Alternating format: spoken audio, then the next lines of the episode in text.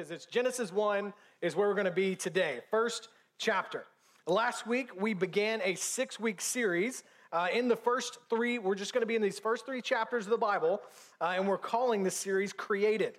What I said last week was that our goal in looking at these three chapters is to uncover our created purpose. Because knowing what you're created for, knowing your purpose in this life, it gives you confidence, right? Confidence in decision making. In fact, it even relieves anxiety in decision making because you know, listen, if this decision helps me achieve my purpose, that's how I'm going to measure it by. And you start to have clarity, right? And confidence in decision making and in every other area of life, of peace, patience, with everything else that you have in life. And what we said last week is that in our day, it's easy to confuse that all important purpose, what we're created for, with our passions right? Purpose, what we exist for, we can confuse it with our passions, the things that we get excited about. Passions are right and important to have, but they must grow out of our purpose in life. And when we don't know our purpose, what happens though?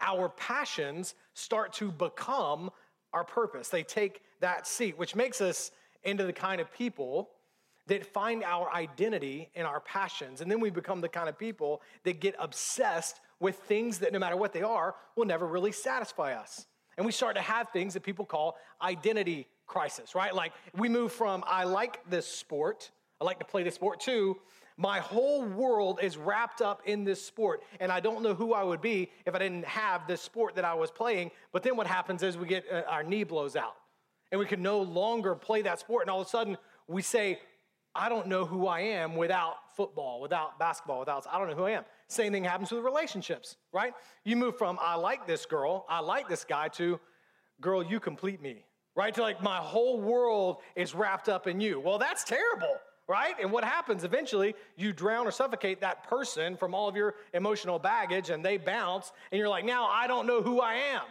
right? You were never meant to find your purpose in that person. You move from, even I've seen this, you move from watching a sport, like just being a fan. This is new to me to hear in Charlotte, though. You move from watching a sport to spending more money on the Panthers than you do on your family, right? And you're shocked when the Panthers don't love you back or something, right? You move from loving your kids to helicoptering over their every move, from doing work to living heart and soul for your work. Y'all, our passions were never meant to be our purpose. In fact, it's the other way around. And when we know and live for our purpose in life, our passions can actually become healthy extensions of our purpose that we find joy in, and they will bless the world around us. So, last week we started in verse 1 of chapter 1. We made it all the way to verse 2, dipped our toe in verse 3 a little bit. Um, and what we said was if you know what you're, if you want to know what you're created for, you got to know who you were created by. So, the bulk of last week was spent looking at God Himself and, and I tell you, just if you want to catch up, get with us, um, get on the same page with us, go and, and check last week's sermon out. Today, we're going to start in verse 3. And we're going to go all the way to verse 31. So we're going to cover a little more ground. I'm going to show you the creation story of Genesis 1. And I'm going to show you how central it is to understanding what you were created for. Really, y'all, I feel like in a lot of ways, this Genesis 1 is like the title track of our series. And here is kind of the thing I want you to leave today with in its simplest form. Listen, God cares more about who you are created to be than what you are created to do. That's the thing I want you to leave today with as you watch creation unfold. You're created when it comes to your purpose, what you exist for, God cares more about who you're created to be than what you're created to do. I'm telling you, this shift in thinking and understanding God and how you relate to Him it, really might relieve a lot of anxiety in your life today. We often talk about, man, I want to know what God's will for my life is. What am I supposed to do? And we think about it like they're um, competing doors, right? Different options behind different doors. Do I take door number one or door number two? That's also, that question, that perspective is centered around doing, right? For the one wanting to know God's will for his or her life, the first question it poses is not what should I do, but who should I be? Who should I be? He cares about what you do, yes, but what you do should always flow out of who you are. So today, as we look into the creation account, that's the question I want to answer. Who are we? Last week was about who you're created by. We looked at God. Now we're building on that by looking at who God created you to be. Now, there's a couple of potential problems with this, okay? Going through Genesis 1. Let's be just honest, kind of candid with each other where we are. A couple of potential problems, talking about Genesis 1 in a church gathering. there's familiarity and there's suspicion. All right, familiarity says maybe you think you know Genesis 1. You've been around church before, maybe you grew up in church, been around it a lot, maybe you've been around the Bible, and so you kind of file Genesis 1 away as this sort of quaint story that is fun to tell kids but doesn't really impact your life. The problem with that is this is one of the top three passages in Scripture, maybe the top one, definitely one of the top three for understanding who God created you to be. And so you have to, if that's you right now, you're super familiar with this passage. You have to suspend that familiarity and probably pray in your own heart and right mind, own heart and mind for God to give you like a fresh pair of eyes to see Him and to see who created you to be, who He created you to be. The second problem, of course, is suspicion, right? Maybe you hear a creation story and your defenses go up, right? And you see, this is why, this is why I have trouble believing Christianity and why I can't take people seriously who believe this silly myth that's recounted in Genesis 1. If you if that's you, that's fine. That's okay to be there. Now, I will say often people are there because they've heard a couple of sound bites about what supposedly Christians believe instead of actually hearing it from the text itself. But listen, if you carry that suspicion into this account, all I'm asking you to do today, look, you're already here, you're already sitting here, we ain't going anywhere for the next little bit, is to kind of set that on the shelf and listen, just listen and consider what God is saying here in Genesis 1. So we're going to divide up the chapter by days like Moses does, our author. You, listen, human, you don't show up till day six, all right? But your created purpose is so tied to the rest of creation, God sets you in the lineup. So we're going to walk through the passage, finishing in who you're created to be. I'm, uh, I'm really excited about this, but here's the thing it's like I'm trying to tell you about the glory of creation, and that's like impossible, okay? So you gotta like just sit, and that's why we're gonna show you so much scripture today, just as we walk through Genesis 1. I want you to see the beauty and awe and grandeur of God and get a little bit lost in it, all right? Day one, you ready? Good. Front row's ready. Let's go. Day one, light and dark. About, I'm going to show you, I'm just going to give you labels for these days to help you take notes, walk through it, reconsider it. Then God said, Let there be light. And there was light. And God saw that the light was good, and God separated the light from the darkness. God called the light day, and the darkness he called night. There was an evening, there was a morning, one day. Right here, opening day, I want you to see the theme that will be repeated throughout the creation story. It's intentional by Moses. He builds, what he's doing is he's building towards your understanding of how you fit into this whole thing.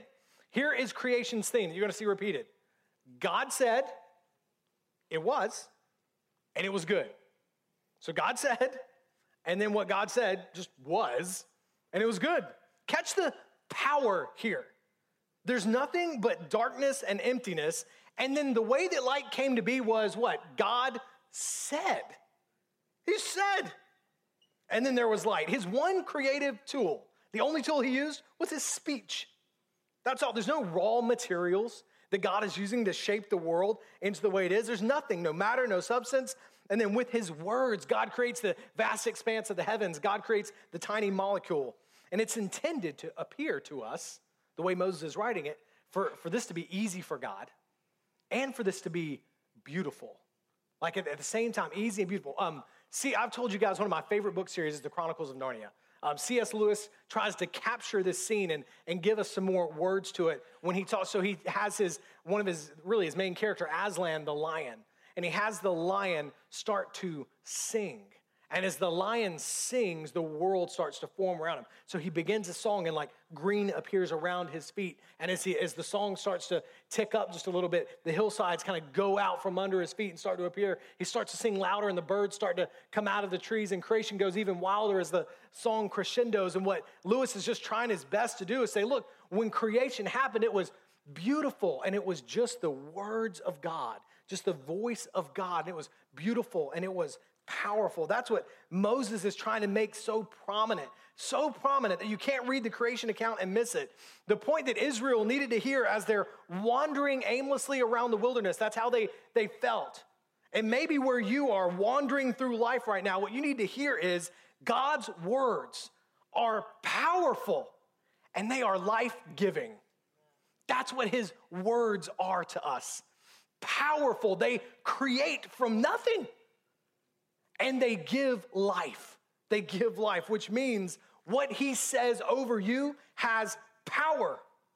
Listen, sometimes we get into like, like a spiritual funk, and usually what happens is we're spending a lot of time listening to ourselves, listening to what others say about us, and we just kind of file God's words away in the background as a Bible we just leave on a shelf. But 2 Timothy 3 16 and 17 says, All scripture is breathed out by God.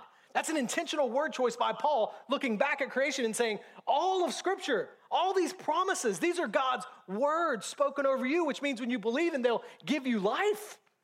I um, spent some time with our, uh, just, a little, just a moment with our high school community group um, this morning and asked them because that's a great place to go and just kind of get the answers for your sermon and figure it all out. So we're sitting there this morning talking, and I just asked them, "What's your favorite promise?" And Ray, one of our guys, he said, "said Man, well, an obvious one is that we get eternal life." And I was like, "Oh yeah."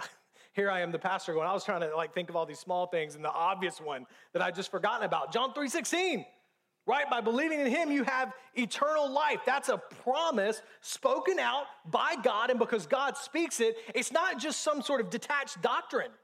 You actually get life, right? Romans 8 1. There is now, therefore, no condemnation for those who are in Christ Jesus. That's not just doctrine. That is the words of God spoken over you that have made a mess of your life. The sin that you've done has wrecked your life. And God comes along and says, No, you believe that Christ has died for your sin. You can have life. And the Spirit gives you new life, recreates you. It's power in God's words, and it's all life giving. And in fact, your purpose is set by those words. And God looks at all that. God does all that. And then he looks at the light and he says, It was good. Almost every day, at the end of his creation workday, God's going to look at creation and say, That's good. It's like the artist stepping back, right, after he's done and being satisfied with what he's created. And listen, when God says good, what does that mean? Well, Psalm 19:1 gives us the clue to that. Psalm 19:1 says the heavens declare the glory of God. Why is it good? because it's doing what its purpose is is to declare the glory of god the expanse above or the sky above proclaims his handiwork right it's telling the reason that it's good is because it's doing what it's created to do which is to tell about the glory of god which means the weight magnificent importance of god that's what it's doing and because it's doing what it is supposed to do it's good and so, as you see, we're going to see it. I, I, told you, God said it was and it was good. And every time when God creates, the reason it's good is because it's showing us and communicating and telling us more about this God. And that's really all. As we go through Genesis 1, what you're seeing is it's just God. It's God on display again and again in all of his power. You know, again, this is going to come more fully, I think, into view in a few weeks as we look at how we are created uh, male and female in his image. We're going to talk about that more. But it was beautiful, it was rightly ordered, it was beneficial for mankind. But here's what you and I, what I imagine you're thinking right now, or at least I would be. If this is all so good, so beautiful, so orderly, then how come when I look at the world around me, when I look at the natural disorder, like the hurricane that I saw, or the interpersonal humanity's own evil like we're seeing in the all over the news just this week the world doesn't seem good right? I think about um there's this little place up in concord called the great wolf lodge. Any of you guys ever been to the great wolf lodge? Okay a handful have been. All right for those of you who hadn't been it's a water park that's indoors and you can sleep there. They got a hotel that's a part of it okay? Um, and it's themed out as the great wolf lodge so there's this great wolf and he's great. Um, and that's the, the basic thing but they do this thing um, every night at 8.15 there's this little story time and it's done by these like animatronic uh, little group of uh, just animals and the story is there's this kid who's gotten lost in the woods and then the animals sing to him to comfort him. And here's what they say. They say there's nothing to be scared of around here. Trust in mother nature. Nothing to and i looked at my kids and i said that is a lie. You find yourself in the woods at night. Do not go hug the wolf, right? He's not gonna sing you to sleep, give you some snacks, and send you back to mom and dad. You're the snack, right? That's not gonna work. And I'm looking at like, of course, the way God originally created the world, that's not the world that we experience, right? It's just not all good. There is evil of the worst kind out there. So, how in the world can Genesis 1 possibly be true? Well, either, here, here are options. Either it's not true, number one, or it is true and something happened to change the world into what it is now. And if the latter is true, that the world has indeed changed from when it was all good, that would explain why the world doesn't feel right to me.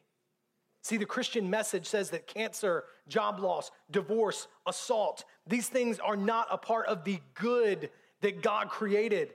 Something happened. That's why we're in Genesis 1 through 3, is to explain what happened. And then, look, something happened, but then God is going to do something about it. And that's where the hope of the whole Christian message comes from. You're going to see. One more thing I want you to see in day one it's the immediate contrasting of light and darkness. God says the light is good, but he didn't say that about the darkness. For the rest of Scripture, this image is used to communicate a very giant yet very personal, personal truth. Throughout Scripture, light pushes back darkness all the way to the very end of the last chapter of the Bible.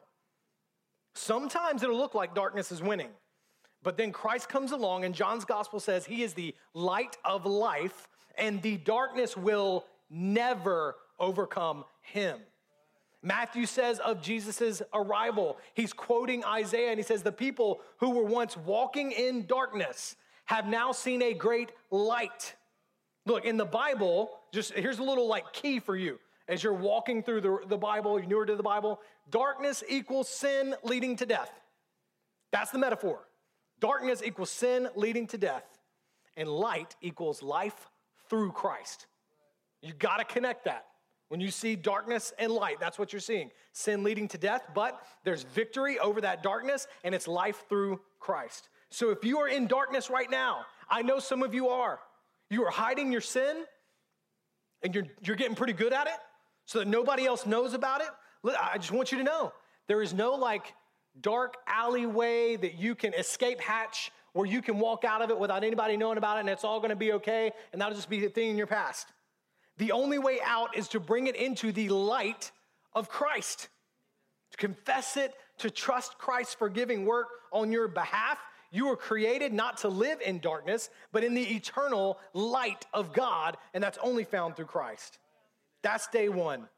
God said, it was, and it was good. Let's look at day two the skies. Verse six, then God said, by the way, you're gonna start seeing about it. God said, you might even want to underline it in your Bible. God said, every time I say God said, let there be an expanse between the waters, separating water from water. So God made the expanse and separated the water under the expanse from the water above the expanse, and it was so. God called this expanse sky. Evening and morning came the second day. And you might get hung up on this. I said the word expanse like five times really quick. Um, you might get hung up on what's the expanse between the waters? It's an odd phrasing for 21st century English readers. The water below probably makes sense to you, ocean, right? The sky makes sense, like the sky where the birds fly. But then there's more water above. What is that? A couple of things here. The water just means, most likely means the clouds, because the clouds hold the waters above. That's why this expanse is going to be referred to as the floodgates of heaven later in Scripture. We got to remember Moses is writing to everyday Israelites. They're wandering around in the wilderness, and he's explaining to them what they see around them.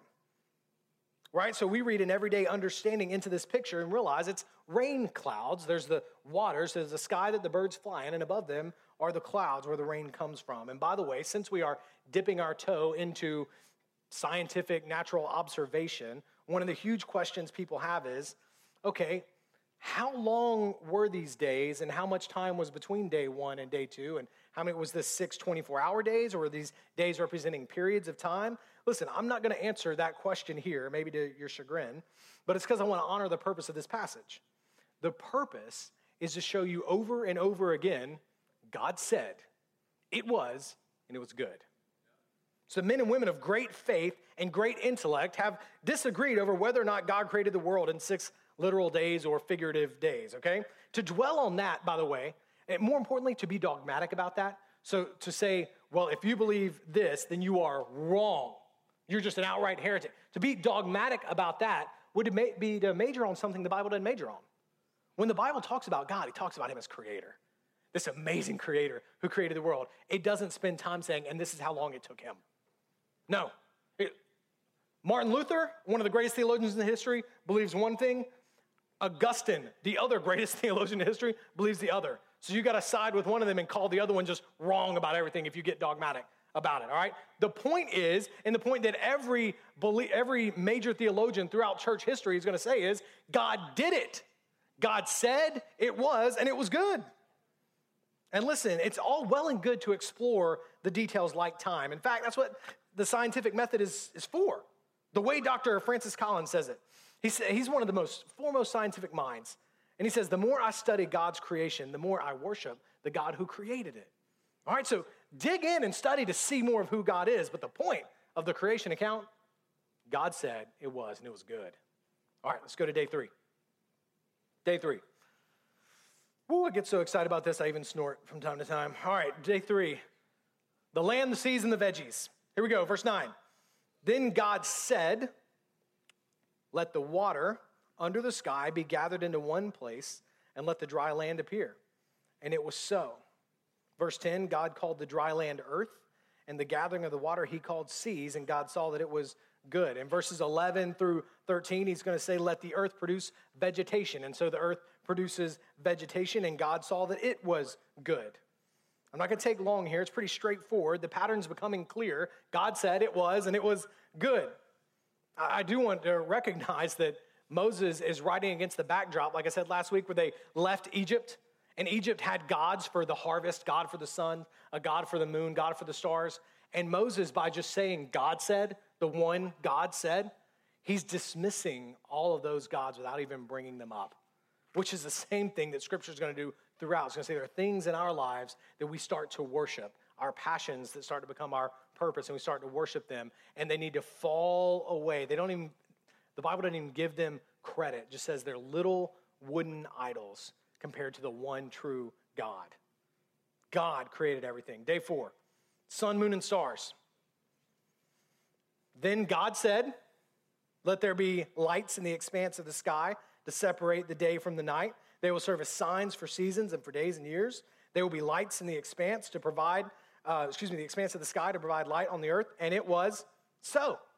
God made the sun, God made the moon, God made the stars, and God saw that it was good. God said it was, and it was good. There's a, um, a very famous mathematician, philosopher, you probably heard the name, Sir Isaac Newton. Right, Sir Isaac Newton, um, he was back 17th century, and he was known for just his love and study for astronomy, right?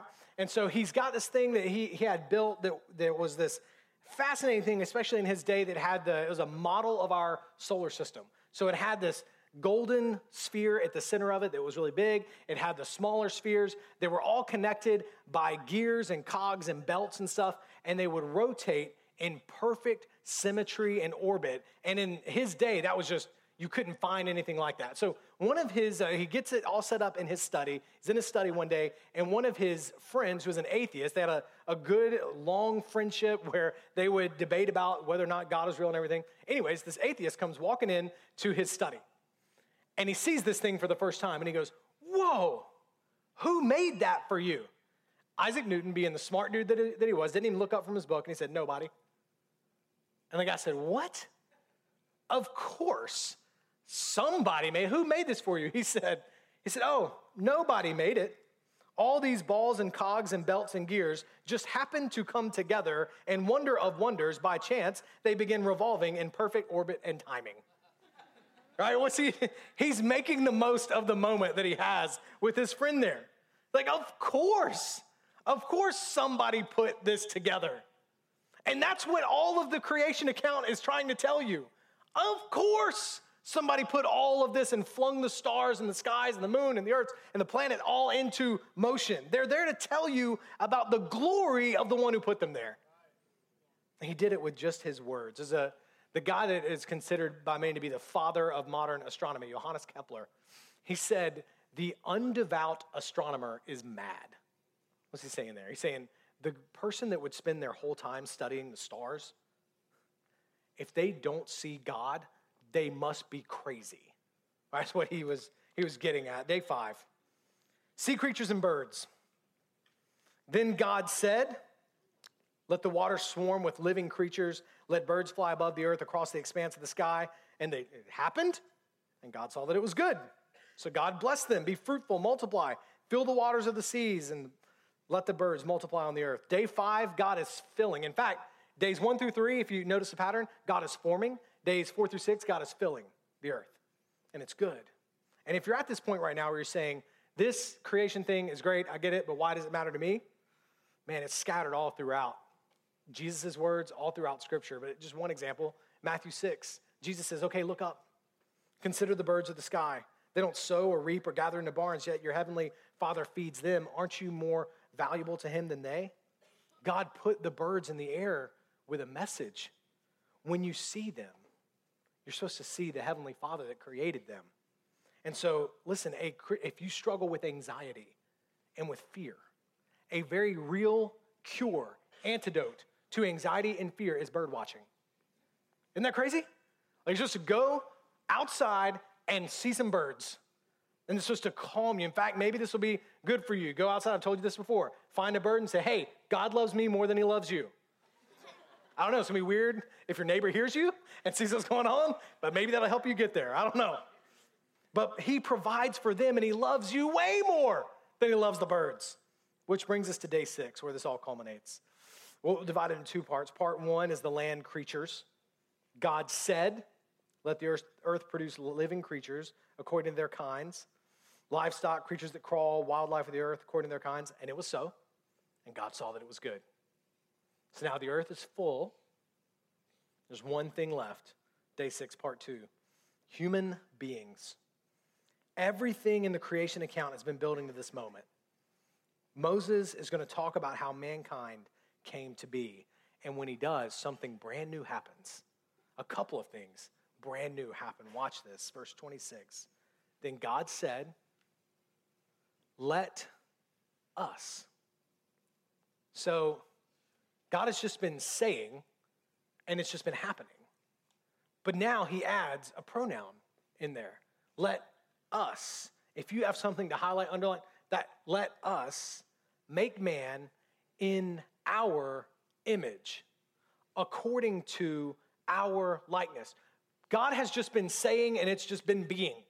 But now he's giving some qualifiers. Let us make man in our image. There's a, there's a specific image that he's not given to the rest of the creation that he's given to mankind. They will rule over the fish of the sea, the birds of the sky, the livestock, all this stuff we spent all this time creating. They're the ones that are going to rule over it. 27. So God created man in his own image. And then for a fourth time, he created him in the image of God, and he clarifies to make sure we have no confusion about it. He created them male and female. Now, I'm sure you picked up on my subtle clue so far that this is an important part of the story.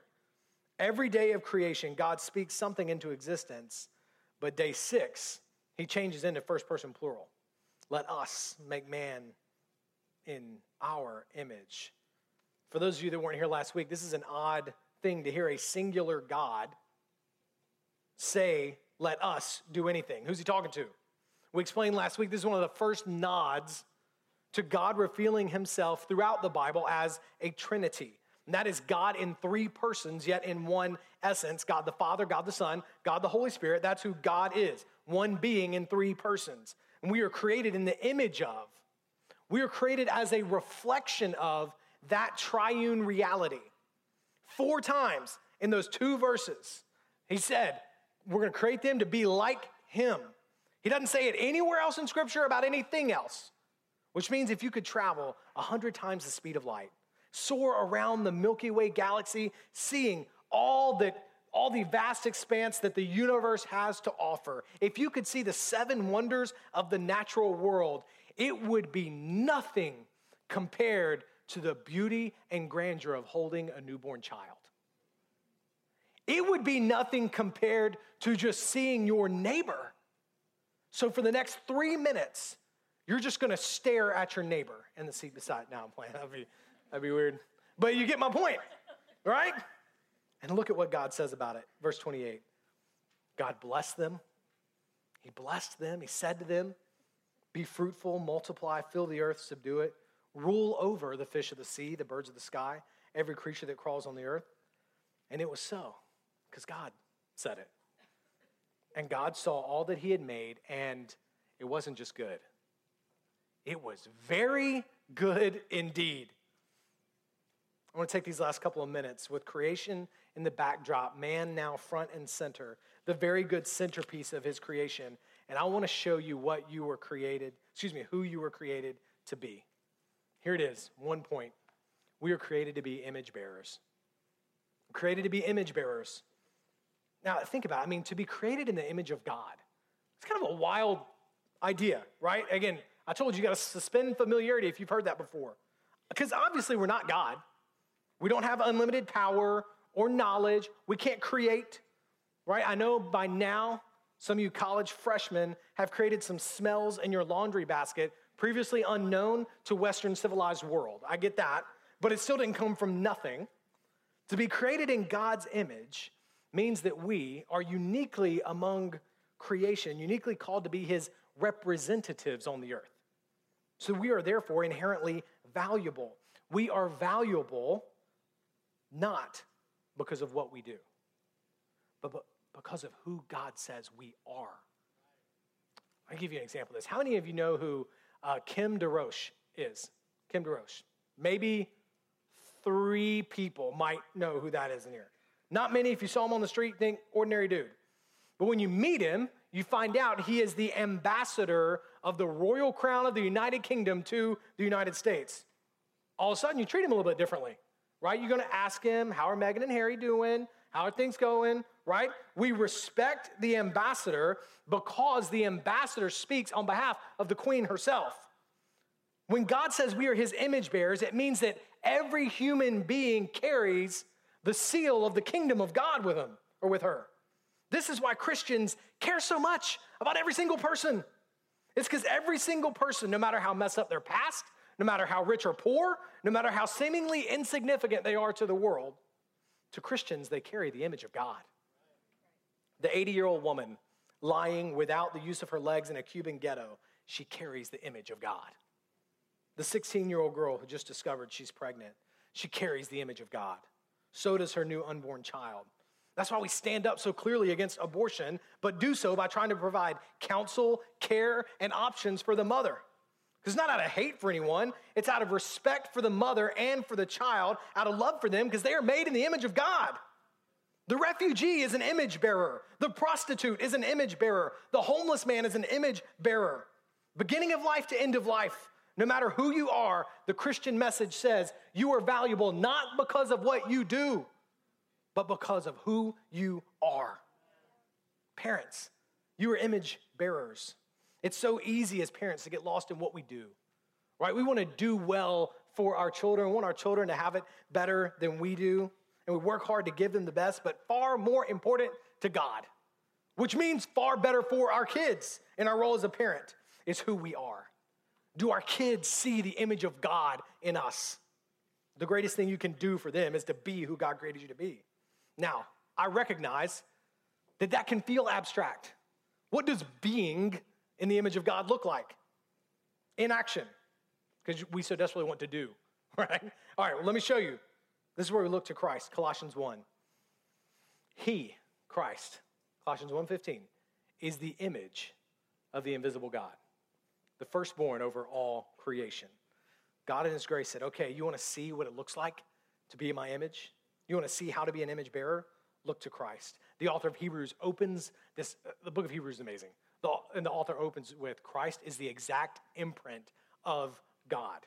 Paul goes so far that it's connected because Christ is God the Son. So to be made in, the, made in the image of God is to actually be made in the image of Christ. So Romans 8, he says, Those who he foreknew, us, he predestined to be conformed to the image of the Son, so that he would be the firstborn among many brothers and sisters. To be in the image of God is to be in the image of Christ. So simply put, what is God's will for your life? is to be like Christ. Now, sermons four and five in this series are going to be devoted to how men live out that image and then how women live out that image. We're going to show how unique passions can develop out of that common created purpose. But right here, let's talk about how we're supposed to be like Christ. Because that can be pretty cumbersome, pretty burdensome, because Christ happened to have been perfect. And what you and I see every day is that we're not. So, be like Jesus could be this giant weight on our shoulders, and it could weigh us down and actually drive us back into the performance based religion that we so desperately don't want to be a part of. Here's how I want to say How are you supposed to be like Christ? Listen, before Christ is the model for your life, he is the savior of your life. That's what you got to grab hold of.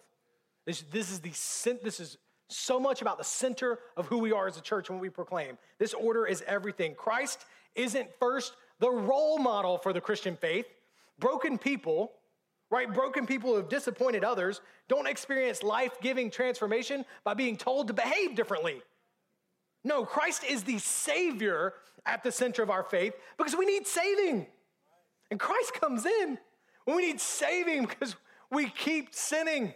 And He comes in and He saves us by dying in our place for our sin. His blood cleanses us from that sin. This is why we're so big on the good news here at Mercy Church. This good news, this gospel is our only hope for being like Christ. Right? That's our only hope. We will never be perfect. And our hope is when God says, be like Christ, is that He is going to look at us and He's going to see Christ as our covering over us. And He's going to call us clean. He's going to call us forgiven. And He's going to call us son and daughter. This is why we call our church Mercy Church, because our only hope is the mercy of God. That's why we say um, all the time around here that the gospel is not the front door to the Christian house. The gospel is the house, right? It's the whole house. Because you think about it, you are called to love like Christ. Well, how do you love like Christ? Listen, to love like Christ, you must first abide in Christ. In fact, to live like Christ, you got to first abide in Christ, which means making your home in that gospel house, the love of Christ. You're called to love like Christ. The power for such sacrificial, constant love comes from abiding in the love of Christ for you. It comes from, this is why Christ says, John 15, make your home in my love. Make your home. I am the vine, John 15, I am the vine, you are the branches. When you abide in my love, then you'll bear much fruit. You can't love rightly without first being loved by Him. That's exhausting. It's what so many of us feel. It's why people are around church, around Christianity, and the listen, in the Bible Belt, this is what happens. We do the Christian things that we were raised to do. If you're originally from the Bible Belt, this happens all the time, but then you get tired of it because you were never living out of the power of the love of God. You were just doing it to hopefully earn God's approval so you can get into heaven one day. It's not Christianity. It's not the gospel. That is performance based religion, is the opposite of what God calls you to. You're called to be, for example, patient like Christ. Where can we get that? You abide in the love of Christ that was so patient towards you while you're still running from Him. Yet He still offers you His love. You're called to forgive. This will get real, right? Forgiveness. Here's what your sin against Him was greater than any sin that person committed against you. That's how the love of Christ. Listen, that doesn't guilt you into forgiving. Now, here's what happens when you experience that love, when you make your home in that love, it doesn't guilt you into, well, I gotta love because Jesus loved. No, no, that love, when you, when you grab hold of it, when you abide in it, it heals you. It heals you, it fills your soul, and then that love overflows to another, and you have the power to forgive someone else because you have found healing in Christ. You're called to obey the authorities in your life. How can you do that? Well, you see the Son submitting to the Father. Y'all, the gospel is not the front door, it's the house. Are you abiding in God's love for you? Let me pray for you. Will you, if you would, I want to give you a second to respond to this. Bow your head, close your eyes. If you are not a Christian, right now, this promise is not for you. You do not have the love of Christ covering you. And maybe you've been trying to perform your way to some sort of abiding by some sort of moral code where you do more right than wrong and you hope in the end something's going to work out for you. And the hope that you're hearing today is that you can never perform enough to earn God's love. but it's the promise of John 3:16. It's that simple promise that God so loved you.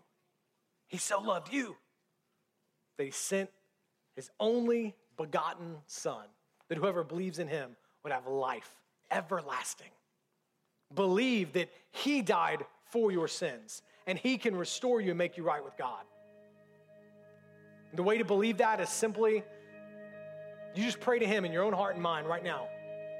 I believe there are people here today that need to get right with God, and maybe been trying a bunch of things.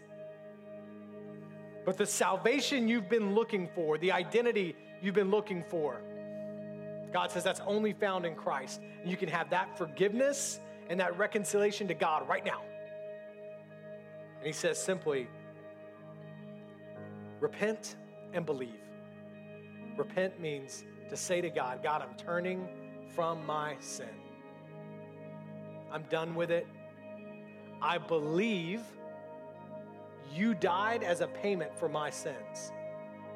That's what Jesus did. He died in my place. And because of that, you forgive me of my sins because you because Christ paid for them. I believe that now and I'm giving you my life. Thank you God for saving me. Christian, remember that love. Confess your sin to Him. Remembering that love, He is patient towards you, He is forgiving towards you, He is loving towards you. Abide in that love right now.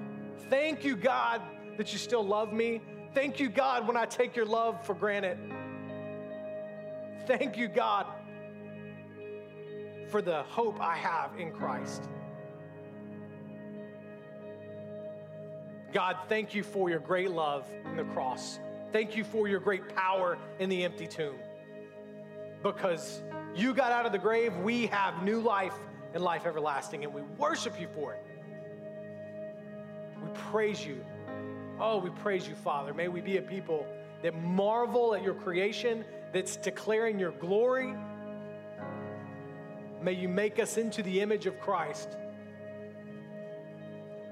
by drawing us back to your love. Will we be a people that rests in your love for us?